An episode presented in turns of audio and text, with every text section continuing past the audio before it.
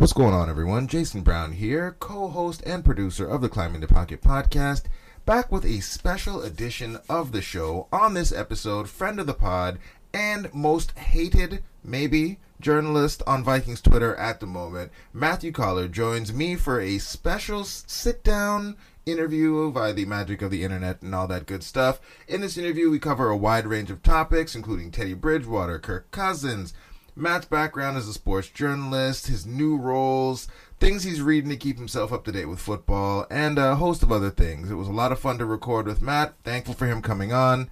If you like the episode, let me know what you think. If you don't like the episode, let me know what you think. Uh, yeah, that's enough talking for me. Here comes the show. Well, all right, we're live. And uh, ladies and gentlemen, very, very, uh, very happy to be joined this evening by uh, by friend of the show, and currently, I don't know, maybe public enemy number one on on Vikings Twitter, Matthew Coller. Thank you for coming on the Climbing the Pocket podcast. Well, I appreciate you having me. I'm a fan of the podcast, and I would hope that I'm actually not public enemy number one. I hope you're just, I hope you're just messing with me because I, I need, I'm, I desperately need the engagement on Twitter to, uh, you know, make friends online and things like that. I, I, I don't want to be controversial and upset anyone. well, then we might need to go about. Uh, we, we might need to figure out uh, a different way to go about what you're doing because uh, you know, uh, late night Twitter rants about how good Teddy Bridgewater might have been.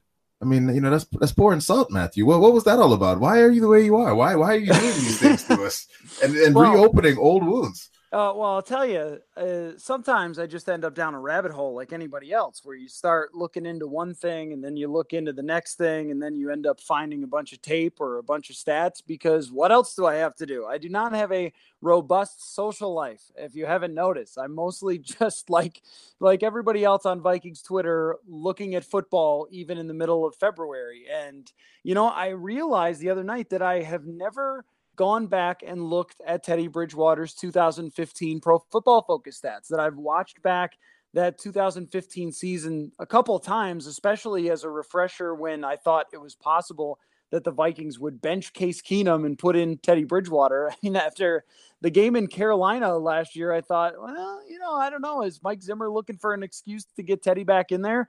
Um, so, you know, I went back and watched a, a bunch of those games and things like that, but I never went through the the PFF quarterback stats. So I decided to poke through them. And boy, they are really illuminating for telling the Teddy Bridgewater story that sometimes I get amazed that people who watched all of those games as big time Vikings fans just didn't see it or didn't want to see it with Teddy Bridgewater. The the number of throws that uh, were dropped, the number of times he was forced to throw the ball away because Matt Kalil and T.J. Clemmings were the tackles, the big time throws on third down, uh, you know, stuff like that. The adjusted completion percentage was just through the roof um, when you take away those throwaways and the drops and things like that. And then even when you look at how he performed throwing to individual wide receivers and who his wide receivers were, that of course Mike Wallace didn't work out very well, but you know, throwing to Rudolph, throwing to Diggs, throwing to Jarius Wright.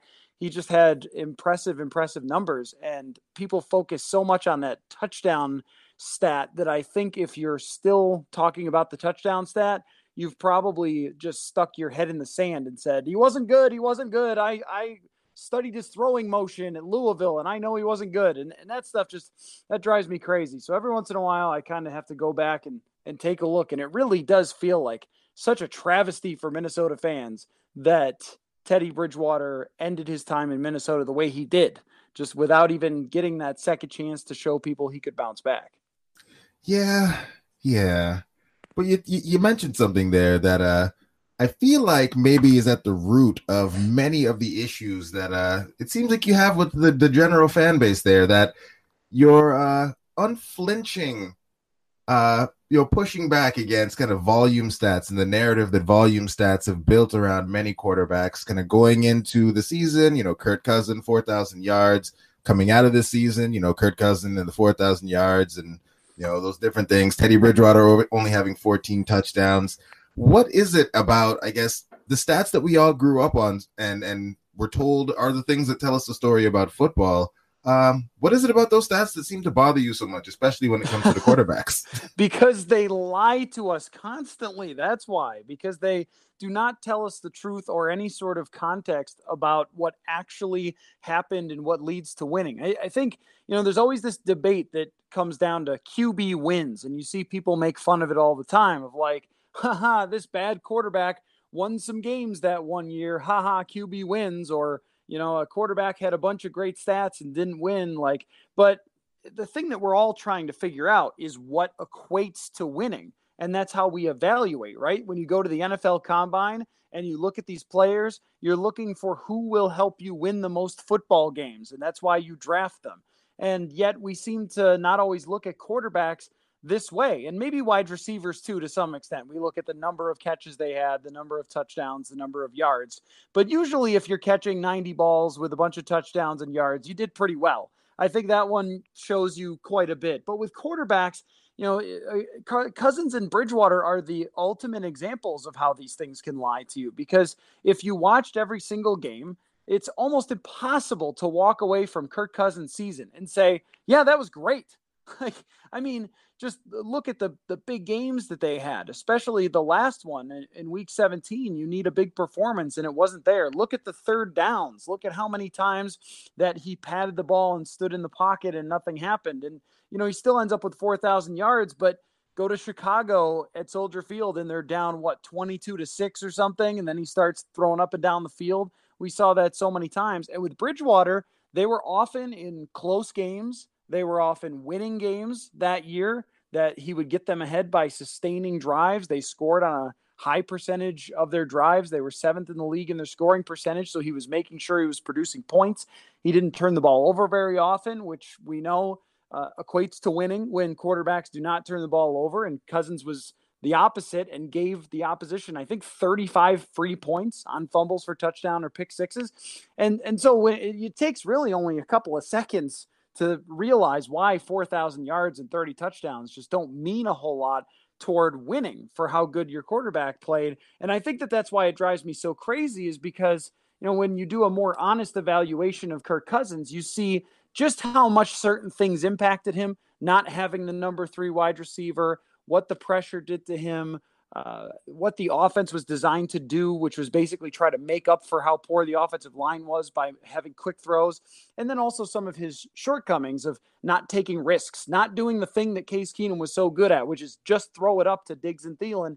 He seemed to be kind of averse to that. And that's what the numbers underneath the surface will tell you. He was one of the worst quarterbacks in the NFL on third and long and Teddy Bridgewater was one of the best. And third and long, that's where drives get sustained. That's how you produce points. And just because one quarterback had a running back and Adrian Peterson that got the ball every time they were in the red zone, and Kirk Cousins got to throw it every time they were in the red zone, does not mean that one ran a more effective offense than the other. So, you know, I mean, it's it's really it's not Teddy versus Kirk exactly. It's really like one season that a quarterback played was decidedly better than the other one, but didn't win you a fantasy championship. Ooh, coming for fantasy Twitter and Kirk Cousins Twitter all at the same time. You're a brave man, Matthew Coller. You're a brave man. I guess a question I have for you because because I guess so much of what the fan base wants you to do is really, you know, prop up Kirk Cousins, say nice things about him. It seems or it feels like a lot of what you have to say about Kirk Cousins is is negative. I guess if I had to ask you where you see Kirk Cousins as a quarterback amongst all the other quarterbacks in the NFL? Like where does he fall for you? Where does where does he rank? Because sometimes people might feel like just based on the tone of some of the conversations that you think he's absolutely terrible. well, let me say this about the positive, negative, and hater or fanboy or whatever is I think what's hard for people to get their mind around is that I am none of those things. That I don't care. Like I don't have a dog in the fight. I just do the job that I'm supposed to do as a Vikings reporter and analyst. Like I didn't grow up here. I have no purple in my closet. Like I only look at these things through a black and white type of lens, like a lawyer would with a case. And when you look at Kirk Cousins and the bigger picture with him, you get this portrait of what Kirk Cousins is. It's it's hard to rank where somebody would be in the NFL. I mean, I guess middle of the pack, but with Kirk, he can be much better than he was, but his floor is probably close to what we saw this year, which is why for Vikings fans it was so disappointing. But what I try to do with any quarterback, whether it's Teddy or whether it's uh, Kirk Cousins or Jameis Winston or whoever else, you know, uh, Andrew Luck, whatever it might be, I would look at all the facts that we have and put them together to try and form a full opinion. And with Kirk Cousins, what I saw was that he desperately needs more help, which is really hard to do when he gets paid as much as he's paid. And there are some serious shortcomings that I think have led him to be around a 500 quarterback that I think are going to be really tough to make up for. I mean, I, I don't think this is eh, really even a hot take. I mean, sometimes it, it feels like uh, people act like I'm just taking a flamethrower to Kirk Cousins. There are plenty of positives with Kirk Cousins in his game that you see. He's incredibly accurate most of the time, and he has a good arm and he can execute an offense. And he is one of the most well prepared and smart quarterbacks about the game of football that you're ever going to run into. But then there are those other things too. And why I like to use Teddy Bridgewater as an example is because of how different they are in contrast, where Bridgewater didn't have the big fantasy stats. He was great at extending plays and making a big play on third down and, and leading to winning. And then he also had a locker room presence that Kirk Cousins simply does not have. And we saw that throughout the season, the way that he handled uh, some of the ups and downs. Uh, I don't think that anyone in the locker room was very pleased with. So, you know, I mean, these are all things of just looking at what the facts are and trying to present them in the best way that I can. So there are lots of good things that Cousins does that earned him an $84 million cor- uh, contract. And there are lots of things that are drawbacks that have led him to be a 500 quarterback.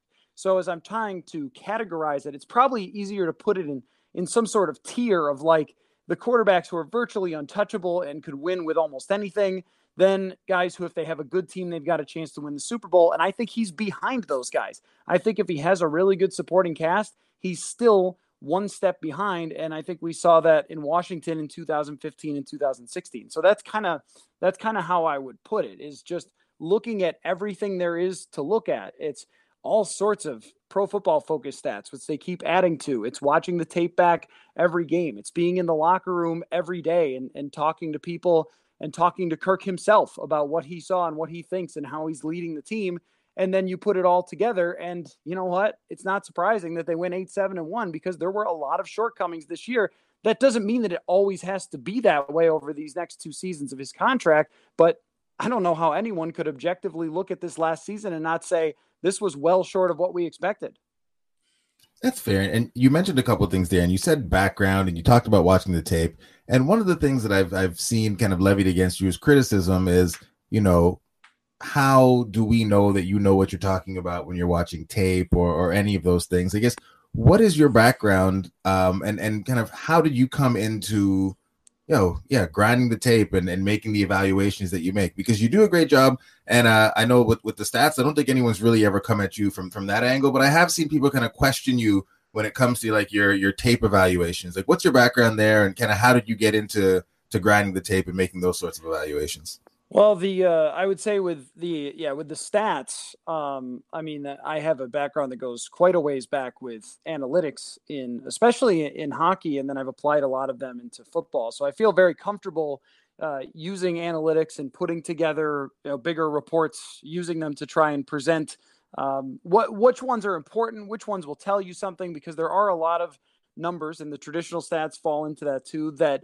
do tell you lies or don't really read lead you to the conclusions that make sense with the tape and that's what we're trying to always marry right is what you see at the game on sunday with the bigger picture and how that compares across the league uh, to tell you how good your quarterback was really and as far as the tape grinding I have always approached this journalistically. Uh, I do a lot of research on football, like I know you guys do as well. I've got Bruce Arians' book in front of me, The Quarterback Whisperer. I have, you know, other other books that I have uh, bought and read as just a researcher and for fun about things like that. And I follow a lot of the same people you follow and interview those types of people. Ted Nguyen from The Athletic, we all like his work.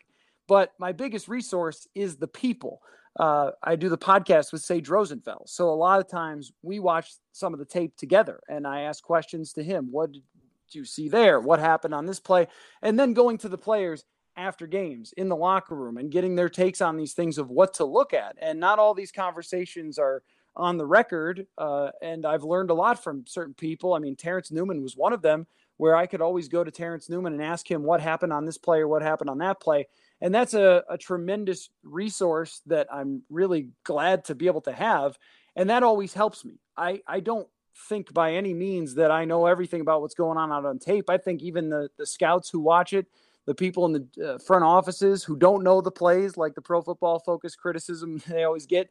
Uh, but that, but that, you know, Bill Belichick talked about this one time of trying to make conclusions by watching tape where there are sometimes only so much you can figure out. So a lot of times it brings questions for me that I can go get answered. So I'll watch the tape back after a game and I'll say, okay, now I know what happened on this play. You can see what happened on that play, but you know what happened on this one, and then I can go ask somebody to explain it to me if it's something that I need to know. So you know, I, I do see a lot on Twitter of making big conclusions, taking one clip or a couple clips and putting them together and saying, hey, look, Josh Allen is the most accurate deep passer in history. Here's three passes that he made down the field. And, you know, you see that um, across any sport with people who are trying to make certain arguments. And, you know, that's, I, I like to cross check almost anything that I'm putting out there uh, as far as tape goes to make sure that I'm giving people the most accurate depiction that I can. And if I don't know the answer to something, I'm not going to try and just fudge it or guess. It's going to be something that I go and ask somebody who would know more than me. I'm going to need you to be careful on uh, coming after the people who put a couple clips together to uh, come to conclusions. It's draft season right now. So that, that, that is Twitter right now. So, you know, you already have enough problems with Vikings Twitter. I don't want you to have draft Twitter in your mentions for the, all of eternity. Uh, another question I did have for you, because another thing that I saw and I've seen, I think there was actually a poll about it that I thought was kind of funny. Um, you know, people, I think what was the poll? What was the poll question? Uh, yeah, vote if you think you could do uh, you know this job or Matthew Coller's job better than him, or you could become a better beat reporter than Matt Coller. Something. Oh, that's that, great. Something to that effect. Something to that effect, where where someone, I guess, whose feelings you'd hurt on the internet, basically, um, yeah, wanted to to see if they could have other people rally to their side of saying that they could do your job better than than you can, which is funny to me because I think that you are, you know one of the best analysts that we've had in quite some time, and uh, I love, I'd say, the vast majority of the stuff that you put out. Um, so maybe I'm biased. Maybe I'm biased in that regard. But can you tell me a little bit? Because I think that's something that comes up a lot. Sports fans tend to think that we can all do your job. Um, and that's something that we've actually never talked about when, when you've been on the pod previously or on our interactions on Twitter. Uh, could you give me a little bit about just the background and the work that goes into getting to a position where you are now, where you do get to write about sports and be on the radio talking about sports and all those things? Because everyone really thinks that it is super easy and that tomorrow I can, uh, you know, basically start my blog, you know, climbingthepocket.com and, uh, and my podcast. And then uh, in a couple weeks, I will be on a SKOR North uh, taking Matthew Coller's job. Well, I want to say that Climbing the Pocket does a great job. So that's one thing that I've always been a fan of you guys, and I wouldn't say you guys couldn't do it. I would say a lot of people could do it. Absolutely, a lot of people could cover football, and uh, I don't know who did your poll, um, but then I would say then then take my job. Then uh, you know, like if if you think you can do it, then come do it. Um, you know, for me, it took a lot of work to to be where I'm at.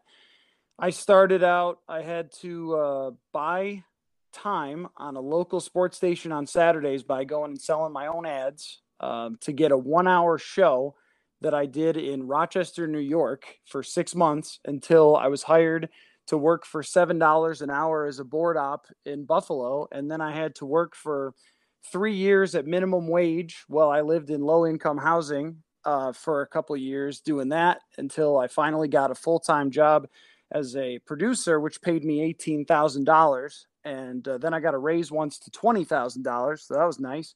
And so I had to do that for a few more years while driving an hour every other night to go cover the American Hockey League for my station before I could uh, get bumped up to do Buffalo Bills pre and post game show, which didn't pay any more money actually. And then you know I moved here and got the job here uh, after doing that for a long time and had to you know pretty much just prove that I could do reporting and be on the air and all those things to the people that are here in this market. So, hey, I mean, if anybody wants to do those sorts of things, that's what it takes for almost anybody in this industry that you have to start out earning a like almost no money for a very very long time. And no matter how much talent you think you have you have to climb the ladder and that is not an easy thing to do. But along the way it's really worth it. And uh, you know because I covered minor league baseball. I did play by play for it. I did American Hockey League coverage, which I learned a lot of, uh, about pro sports just by covering the minor leagues. And then, you know, when you do get your opportunity to cover the Minnesota Vikings, you know, you really appreciate it. And, you know, I, I like to have fun with people on Twitter. I like to go back and forth. I like to come up with fun arguments and fun debates and then have fun debating those things with with people. And you know what? Everywhere I've ever been, people get their feelings hurt because they don't have as uh, an argument or because they don't like to go back and forth with people and they think you're being too aggressive but i mean i just i have a good time with it and i think it's really valuable because i get a lot of ideas of things to write about just from having conversations with vikings fans. So you know in, in a way like i feel a little bad that people get so upset about it sometimes online but in another way it does make me laugh a little bit with you know, could you do a better job? Like maybe, but you got to actually get there first. So good luck with that. Yeah. So after telling that whole story of of what you know what seemed to be a very long kind of climb to to where you are now, what was it that made you want to do this in the first place? Because that's a lot. Like you really have to love it and really, really, really, really, really, really want to get it to go through kind of that climb that you did with the the hours that you were putting in and the money that you were making what was it or when did you figure out that this is the career that you wanted to pursue? Well i think i always thought i could do it. Uh, that was a big part of it was that i was always making some sort of progress and i had a, a lot of people who were you know very helpful in the way here that were always sort of pushing me along saying stick with it stick with it stick with it. I mean i used to uh, train interns when I was a producer in Buffalo. And one of the things I would see a lot is people thought that there was a shortcut, that they thought, oh, now that I'm an intern, they'll just give me a job and then they'll just give me a sports radio show. And when that didn't happen, a lot of them just dropped out of the business and did something else because that's not how it works. I mean, it takes a very long time. And, and, you know, all of my colleagues in the media room with the Vikings, they all get the same stuff here, there on Twitter. You know, why, why didn't you write this? You're an idiot for bringing up that and all those sorts of things. And I, I kind of take that as all just part of the fun of us being passionate about sports. Um, but, you know, all these people had to travel some sort of road, whether it was coming out of college and just interning and going to the next thing and to the next thing and the next thing to be able to get here. And for every person that is covering the Vikings on a daily basis, there's a thousand people that decided that they didn't want to go through that grind or they didn't have the talent to do it and they dropped out. Now, look, I'm not trying to pat myself on the back. I can't do anything else. like the reason why is because I mean, I worked at a grocery store before and I couldn't stand that. Uh, I couldn't be a lawyer. I couldn't be a doctor. I couldn't be an engineer. That's what my little brother does. I couldn't fix a car. I can barely, you know, change the wheel if it falls off or whatever. Like, I don't have any other discernible skills in this life. So I figured I better stick with this or I'm going to end up back working at my grocery store. So that was pretty much it. But, you know, I, I don't by any means want to sound like, you know, I'm a hero of some kind for sticking with this and, and, and doing it, but only to present how sort of funny it is that, you know, uh, anybody would bring that up. It's like, yeah, well, you know, a lot of people think they can do it, and if you could, you would have. Well, all right then. And you said no discernible skills. I feel like you're being a little harsh on yourself. I mean, have, when was the last time you laced up the skates? Have you been on the ice in a little while? oh, buddy. Oh, I can't play hockey at all. Uh, I mean, I have, I have, uh, I've got skates and I have a stick and I've got a puck, and every so often I'll skate around and whip that thing at the at the empty cage, but I cannot get up and down the ice. That was the other thing is that uh, my 40 is slow. My shot is money in basketball, but the slowness is a problem. And the I mean I'm six two, but six two is short in basketball. So, you know, pro pro athletics just weren't really going to happen. But you know, you would be amazed though in this business just how uh, how similar it is to sports. You know, it's competitive, which is one of the fun parts of it to me. You know, that uh, we're all sort of working the same team, but we're all looking for different angles. And what we're trying to do is bring people the best uh, information and the most unique angles and whatever that we can. And that to me is a that to me is a lot of fun. I mean, so that's the thing. You know, with the Antonio Brown conversation, it's like I thought it was a fun conversation to have because there is a good case for going after Antonio Brown and there's a good case for not going after Antonio Brown. And when you have that, you've got a good conversation. So, you know, I I, I think that um, you're always gonna there are always gonna be some people who get upset with you when you have debates and they're you know passionate and you know everybody is interested in the team and uh, i kind of accept that as we go along the way and i think the vast majority of people um, like having those conversations and find it fun and they go to wherever they work and they say this idiot on Twitter was saying they should get Antonio Brown. And then his buddy says, maybe you're the idiot. And, you know, I just envision this sort of being a, a, fun thing to do in the middle of February. But, you know, I maybe not everyone saw it that way. No, I actually appreciated the Antonio Brown conversation because it uh, it actually got me to go back and, and kind of look at the numbers that I was looking at for Kirk Cousins relative to supporting cast and update things at the end of the season. Because when the season ended, I just I wanted nothing to do with Vikings stuff for a little while. So I just wasn't really doing any of like the digging into the numbers or all that stuff. And then after digging in, it just kind of made me sad all over again because I think just in being on Twitter all the time, it kind of had conditioned me to believe that Kirk Cousins was in this terrible situation for a quarterback. And then when I actually went and looked at uh, kind of the numbers that I was looking at, when you look at you know the quality of his receivers, you know, the pressure that he faced, how good his defense was, his running game, and all of those things, and you know his his situation was like the sixth most QB friendly based on the metrics that I was looking at. So the Antonio Brown thing, it, it, hurt because even if the Vikings had the best receiving corps in the league, they'd only really bump up to like fourth best situation for Kirk Cousins. Mm-hmm. And if you left everything else equal and gave him like the best protection in the league, which we know is not going to happen next year, we're not going from where we were to the absolute best. They're still only going to be like top four or so situation because of how good the receivers already are. So the improvement's going to have to come from someplace else. And I really hope that uh, Kubiak and Co are, are miracle workers because, uh, yeah. I think where, yeah, I think where that in, in two parts, it's like they did have a lot of success with the the two wide receivers, but it seemed like in this very specific type of situation, which just so happens to correlate to be really important for top quarterbacks, that was where it showed up the biggest, right? So like Thielen and Diggs, of course, were spectacular all season long and probably could have even been better if Cousins took some risks. But you know, every time it was third and five or more, that was when teams knew exactly what to do, and especially in the second half of the season. And Cousins could not find a way to solve it. And the other thing is, too, that I think about the personnel that's around him and where Kyle Rudolph fits in in all of this. And with Keenum, he was willing to just throw it high and let Kyle Rudolph reach up with his big giant mitts and catch it. And it just didn't seem like Kirk Cousins was going to use him that way. He needed to be open to throw it. So it's like, okay, well, now you you have to have that other option on third down and seven because you're going to have a lot of those throughout a game.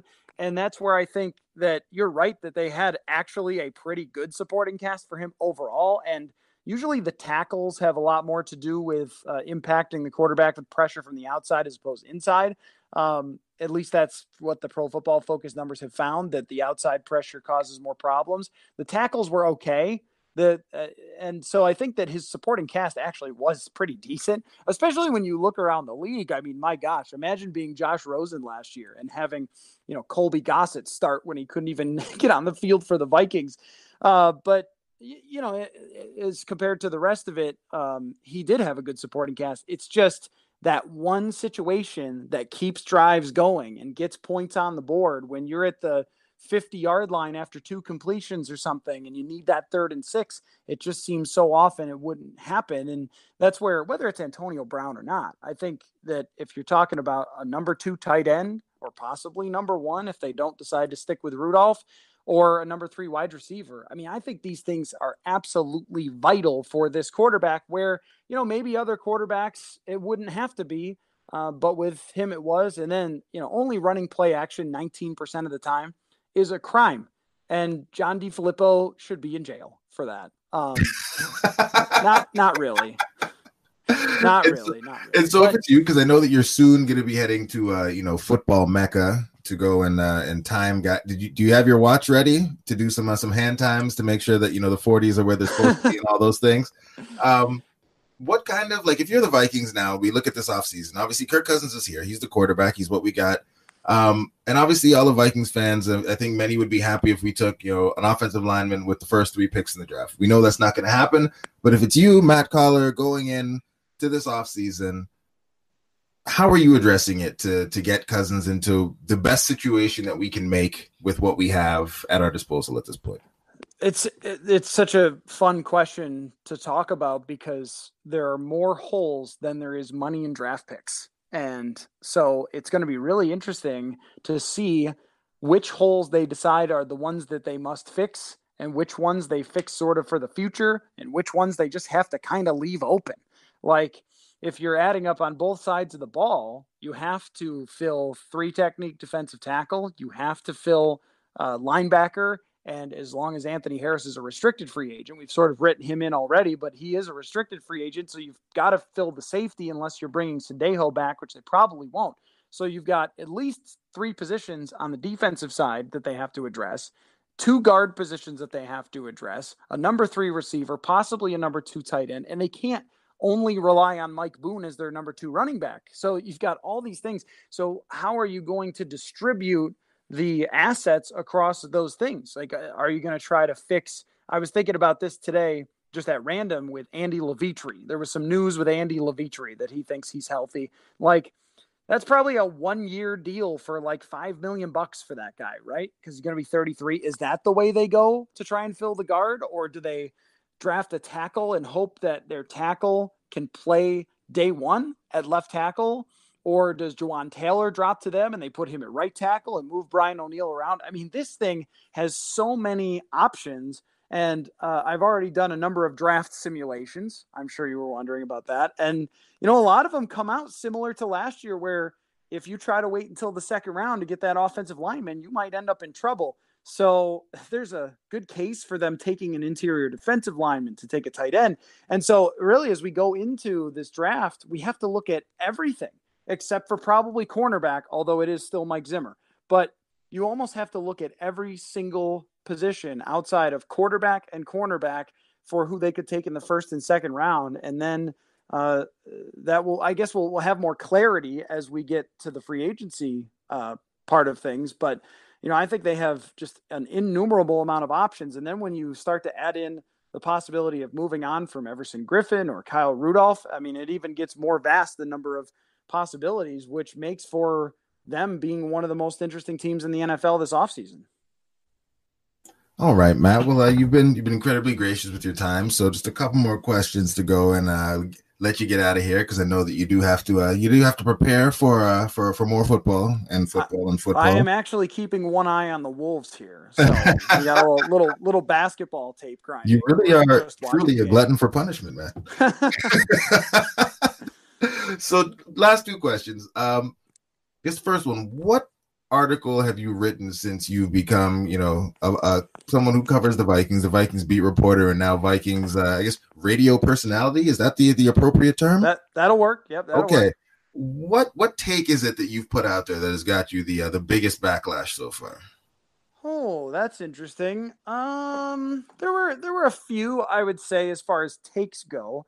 Uh, Cordarrelle Patterson to running back was one that uh, brought about a lot of hashtag engagement, I would say, um, because there were a number of people who were incredibly passionate about wanting Cordarrelle Patterson to be tried at running back, and then others who thought it was the most ridiculous thing in the entire world. And I guess when Bill Belichick did it, it became a lot less ridiculous. Um, but the other one was Anthony Barr is a pure pass rusher, which um, eventually Anthony Barr started just saying he wants to rush the passer all the time. But a couple years ago, you know, it wasn't quite clear whether he was going to bounce back to the 2015 or how there was some ways to cover up his weaknesses. And, and that one uh, got a lot of interest as well. And then the one that I think people were most annoyed at is when I wrote that someone should offer sheet Adam Thielen because you know it's like don't give anybody any ideas. But uh, it turned out that no one offer sheeted him and definitely should have. But Antonio Brown probably is is right in that range. Um, I I think that as far as on Twitter goes, I just I have more followers now than I did then, just from covering the team for longer and people find your work and you know things like that. And i also think that that was one that really split people down the middle which as far as radio goes those are the those are the best and, and most fun topics to talk about is when you have half of the fan base says yes and half of the fan base says no.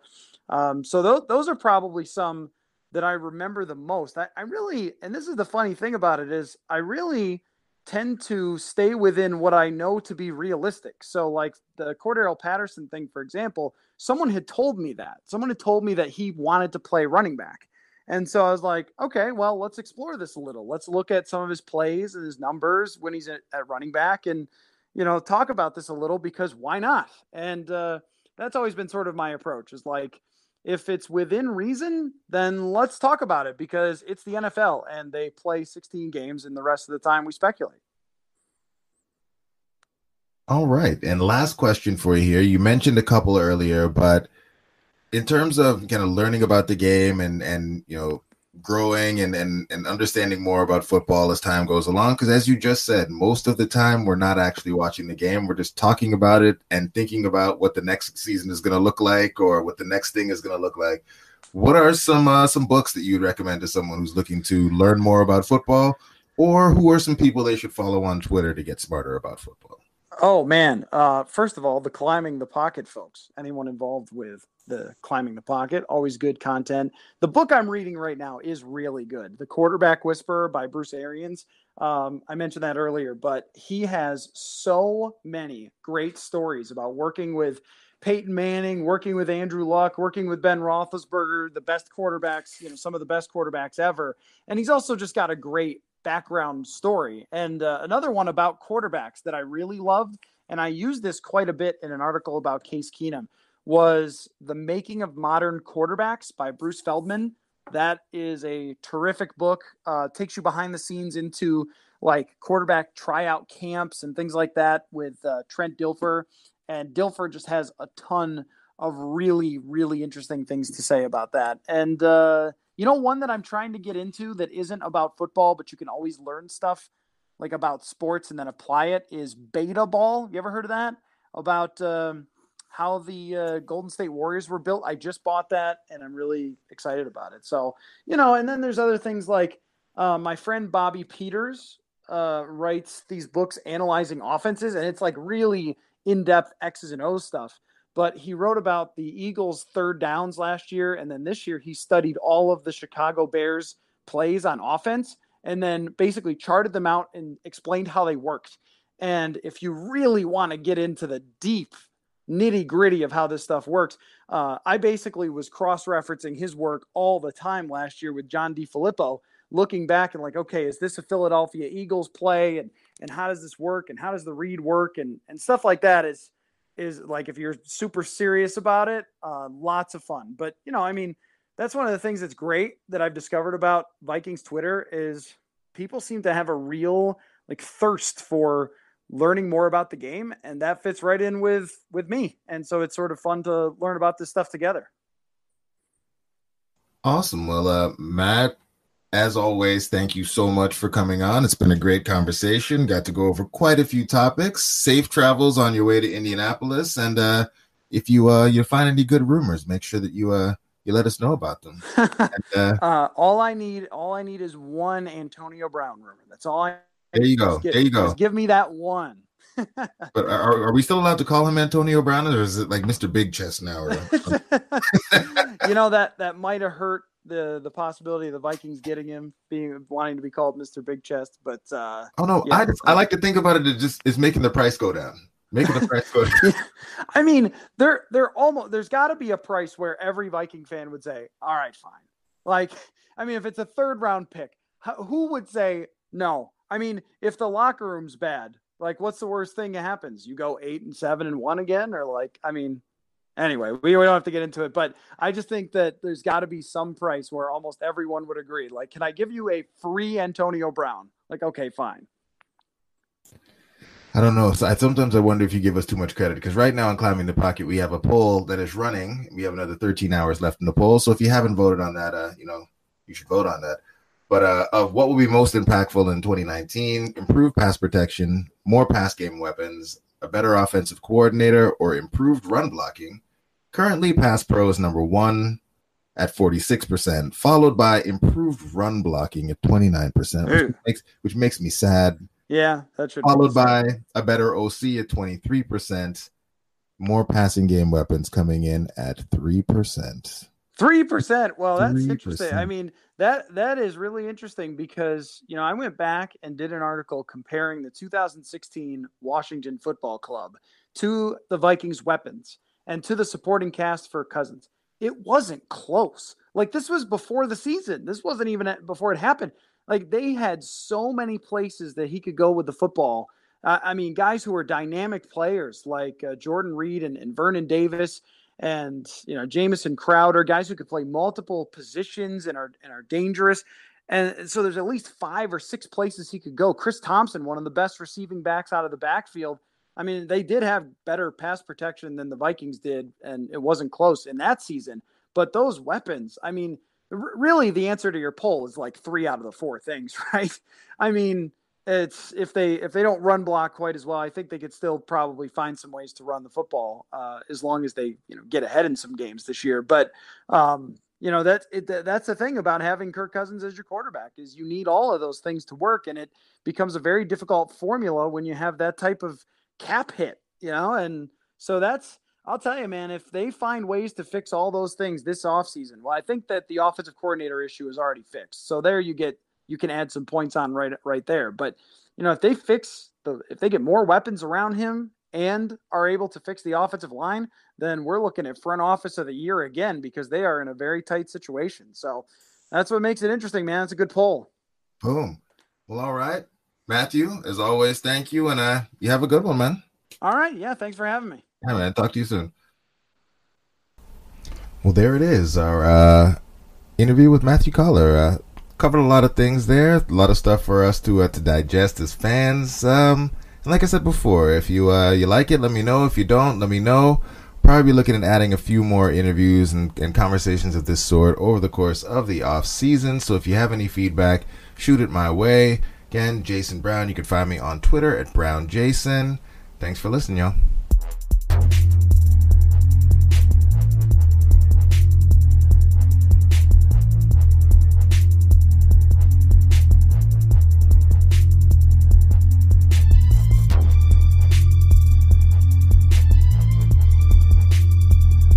Suggesting that they get a good football player was going to be controversial, but it is.